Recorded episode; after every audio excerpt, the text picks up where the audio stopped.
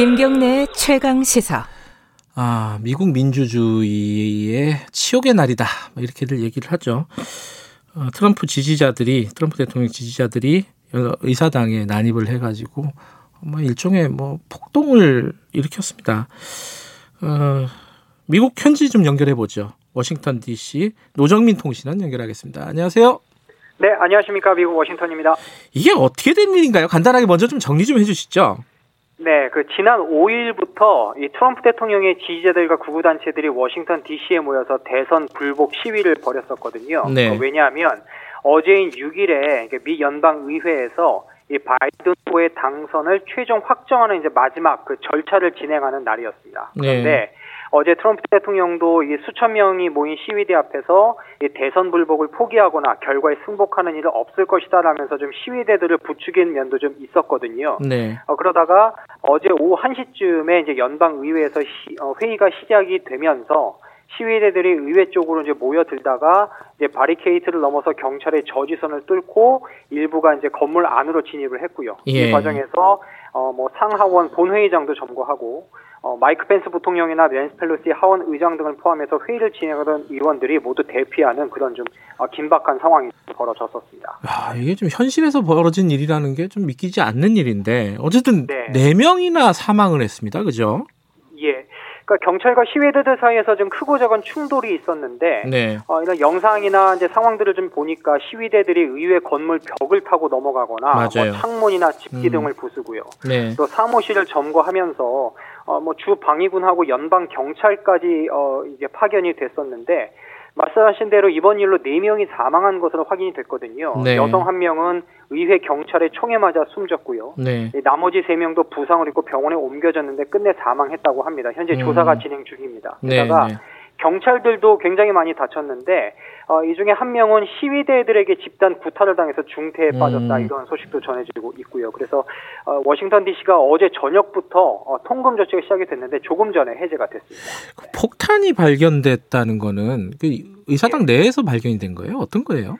그러니까 의사당 인근에 있는 그 공화당 전국위원회 그 본부 그 바깥에서 이제 발견이 됐는데 네. 이 파이프로 만든 사제 폭탄이었다고 하거든요. 예, 다행히 경찰이 안전하게 폭파해서 해체가 됐는데 어, 이것이 어제 그 시위에 어떤 관련이 있는지는 아직 확인되지 않아 수사 중이긴 합니다만 예. 어, 좀 의사당 난입 사건과 함께 좀 충격적인 일로 받아들여지고 있습니다. 근데 한 가지 좀 어, 의아스러운 거는 그 시위대 네. 사진 중에 태극기가 보였어요. 이게 뭐예요, 이거는?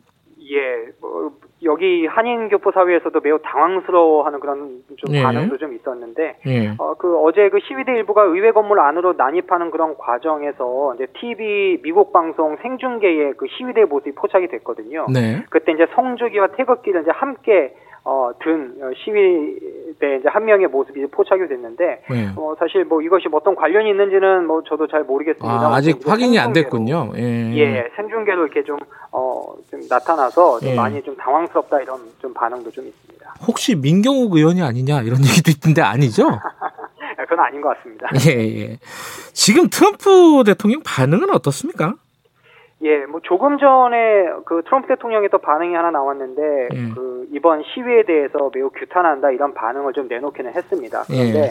좀 약간 늦었다라는 그런 반응이 좀 있고요. 예. 어, 지금 뭐 미국 사회는 물론이고 어, 민주공화 양당이 초당적으로 이번 일에 대해서 좀 강력히 규탄하고 있거든요. 음, 그 주요 언론들과 방송들도 이번 시위대들을 시위대라고 안 하고 폭도라고 이렇게 지칭을 계속 하고 있어요. 아, 그래요? 음. 예, 마비라는 그 영어 단어를 쓰고 있는데 어, 그러면서 이제 민주주의의 실종에 대한 실망과 우려를 그대로 지금 계속 전하고 있고요. 예. 어 그리고 지금 바이든 당선인 같은 경우에도 이것은 시위가 아닌 반란이다 예. 라면서 또 공화당 내부에서도 어 이 어, 이 일의 그 배경은 이제 트럼프 대통령이 이번 사태의 좀 근본적인 음. 원인이다 이렇게 꼬집는 반응도 나오기도 했습니다. 뭐 미국 사회도 굉장한 충격을 받았을 것 같은데 이게 네. 민주주의의 뭐 종주국이다 뭐 이런 얘기까지 듣는 미국에서 이런 일이 벌어진 이유 뭐 뭐라고들 분석을 합니까 미국 사회에서는 예, 아무래도 어, 그 동안에 아, 이 미국 사회 이제 대선 이후에 예. 그 결과에 불복하고 또 조작 선거에 대해 음모론이 좀 많이 나오지 않았습니까? 네.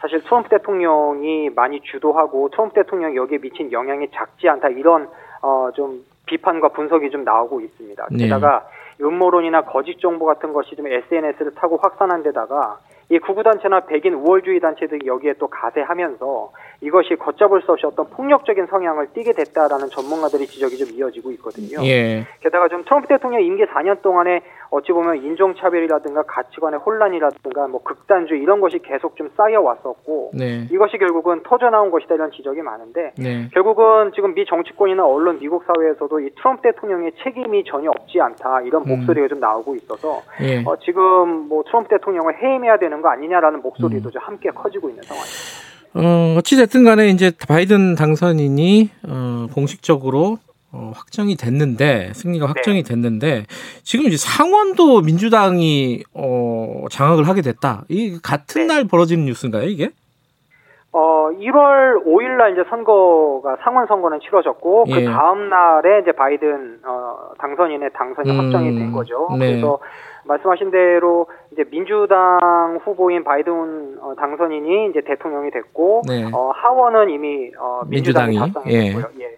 그래서 이제 상원까지 어, 조지아주에서 결선 투표가 있었는데 두 성 모두 민주당 후보가 당선이 됐거든요. 음. 그래서 지금 상원은 공화당 50석, 또 민주당과 무소속 합쳐서 50석으로 일단 똑같습니다. 그런데 음. 어떤 그 표결이 동률일 때 네. 이 부통령이 캐스팅 보트를 쥐거든요. 음. 그래서 사실상 민주당이 장악하게 됐다 이런 음. 분석이 나오고 있습니다. 블루 웨이브가 현실화가 됐군요. 예. 네, 그렇습니다.